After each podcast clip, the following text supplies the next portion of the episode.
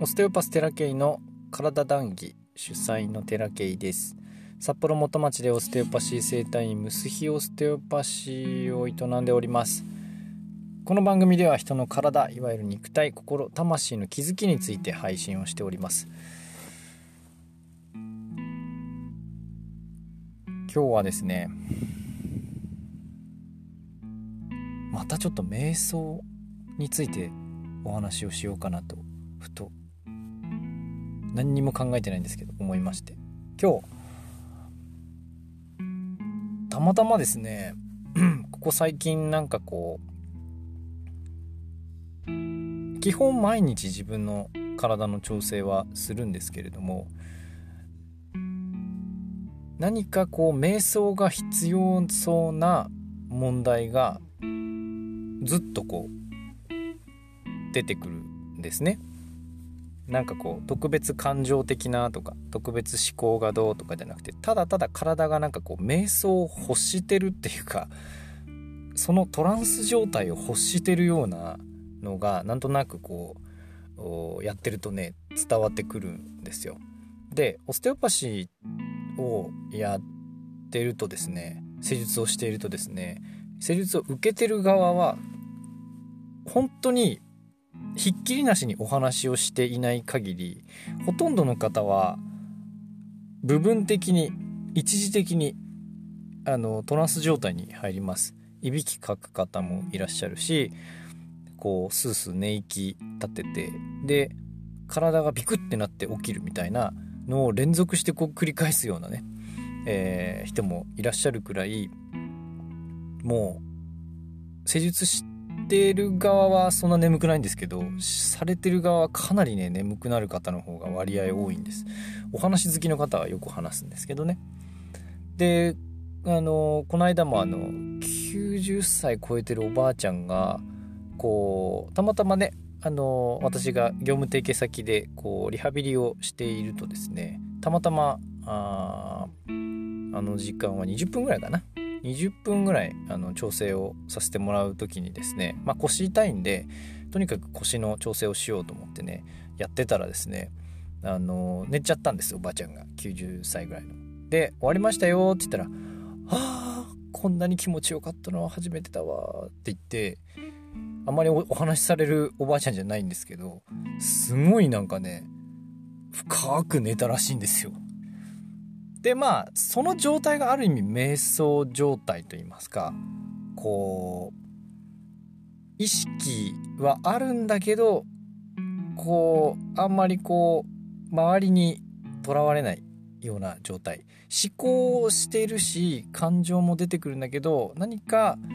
こうちょっと別な世界に行っているような状態がまあ瞑想状態トランス状態。え変性意識状態とかっていう言葉いろいろありますけどね。そういうこう気持ちよい感覚になる必要があるよと言われまして言われまして、えー、そう感じることが多くありまして今日のお昼にですねお昼ご飯食べて座ってですねまあ意識的にその瞑想状態に入ろうと思ってね、えー、瞑想をしていったわけなんです。まあ久々にこう瞑想しようと思って瞑想したというか。ですごくね気持ちよかったですね。でこうじゅんぐりじゅんぐりこ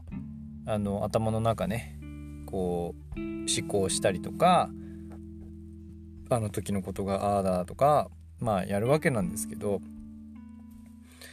一番その印象的に感じたことはですねあの命の輝きに書いてある瞑想をしているとなんかこう心地よいチリチリ感っていう表現をするんです。チリチリチリチリあの生命力生命場がこう走るような感覚をそのままにしておくんだ。そのまま観察していくんだっていうことを古本先生は言うんですね。その生命力みたいなこのジンジンするようなそれがね最近すごく明確に感じるようになってきたんですよ。あこのことかもしれないと。で本当にあのちょっとこう欠けてるところとかあるんですよ。そこそのジンジンしないところとかもあるんで、まあ、そこがジンジンするようになるまで意識しておくというかなんかそんなことをしているとですねちょっとあっという間に時間が過ぎてしまってすごく気持ちよくって。あのー、すっきりしてねまた午後から仕事ができたわけなんですけどなんかこう自分の体がそういう状態を欲するっていうことがよくわかるようになってきましてですごくね頭を使う人それからすごくこう感情が揺れ動きやすい人肉体云々じゃなくてねそういう人っていうのはやっぱどこか整理する必要があるんですね。こう別に濃度物理的に整理するわけじゃないですよ例えばノートに書いてこれがこうしてこうしようとかそういうなんかまた感情を処理するとか思考を処理するのにまた思考を使うような処理の仕方はあ大事なんですけどそういう意味ではなくってそういう感情とか思考みたいなものを無意識に掘り込んでこうかき混ぜて洗って出すみたいな洗濯機みたいななんかそんなイメージでこう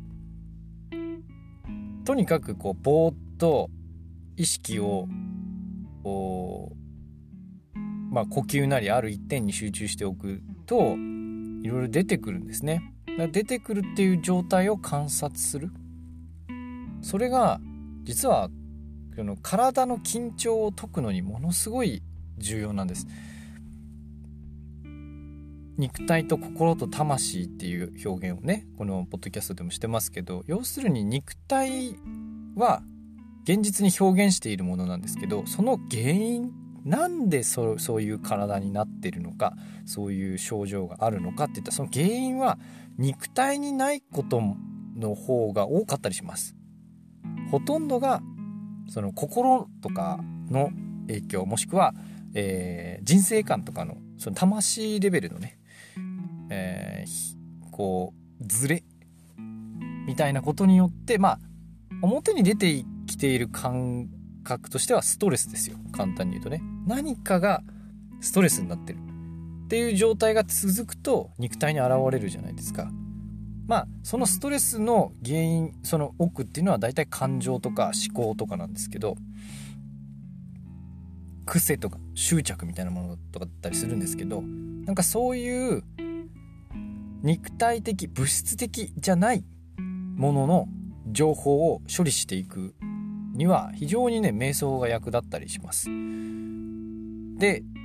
実際に体の感覚としてそういうトランス状態に入ってるとすごくねじんじんじんじんこうしびれじゃないんだけど常に振動しているような皮膚の状態になるんですね表面が。でそれをね続けていると例えばその肋骨の関節がポコってあの動いたりとか首の関節がポコって動いたりとかそうすることによって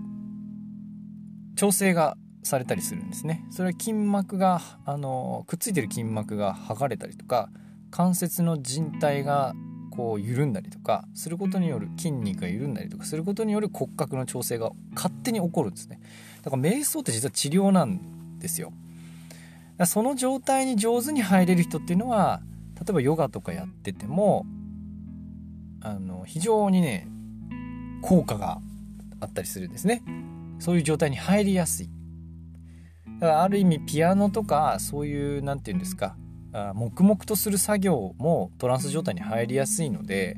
実は健康に良かったりするんです。だから感情を処理するのにそのそこの状態に入るっていうのは非常に実は肉体にとっても、えー、有効な治療法なんですね。だから最近ね瞑想をおすすめしたりとか15分の睡眠をこう、ね、お昼にとるのがいいよとかっていうのはやっぱりその処理しきれない自分の意識的な考えたりこう思ったりすることを無意識に放り込んでこう適正化最適化するんですね。必要のないものを処理して必要があるものだけ残すっていうことを実は睡眠でやってたりとかえーと、瞑想状態に入ることによってやってたりするんですね。だからそうやって実は人間っていうのはあ肉体の影響肉体に出ている影響を無意識に取ってたりするんです。だからその積み重ねがあまりにも強すぎたり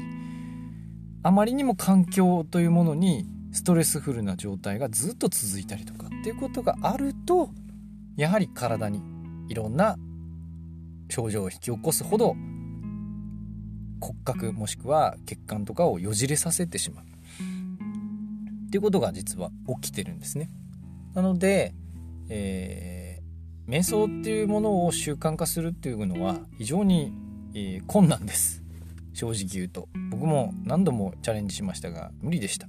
なので、えー、ちょっとこうごちゃごちゃしてるな頭の中って思ったらちょっと座ってぼーっとする。でぼーっとしながらも考えてしまうんですけれどもその考えているということをこう分析するんじゃなくて考えているんだな。次々次々こう、えー、しりとりとかみたいに連想ゲームみたいにあの時ああだったのがこういう原因でああこんなこともあったなあの時とかって出てくるんでそういうのを常にこう観察するだけ。こうまたそれに対して思考を使わないっていうことがすごく重要なんじゃないかなと思うので是非ね、えー、瞑想健康のために取り入れてほしいなというふうに思いますし今日は僕もお昼にやりましたが非常に気持ちよく、えー、午後も仕事ができましたのでおすすめです。ということで今日の談義はここまでです。ご視聴ありがとうございました。またね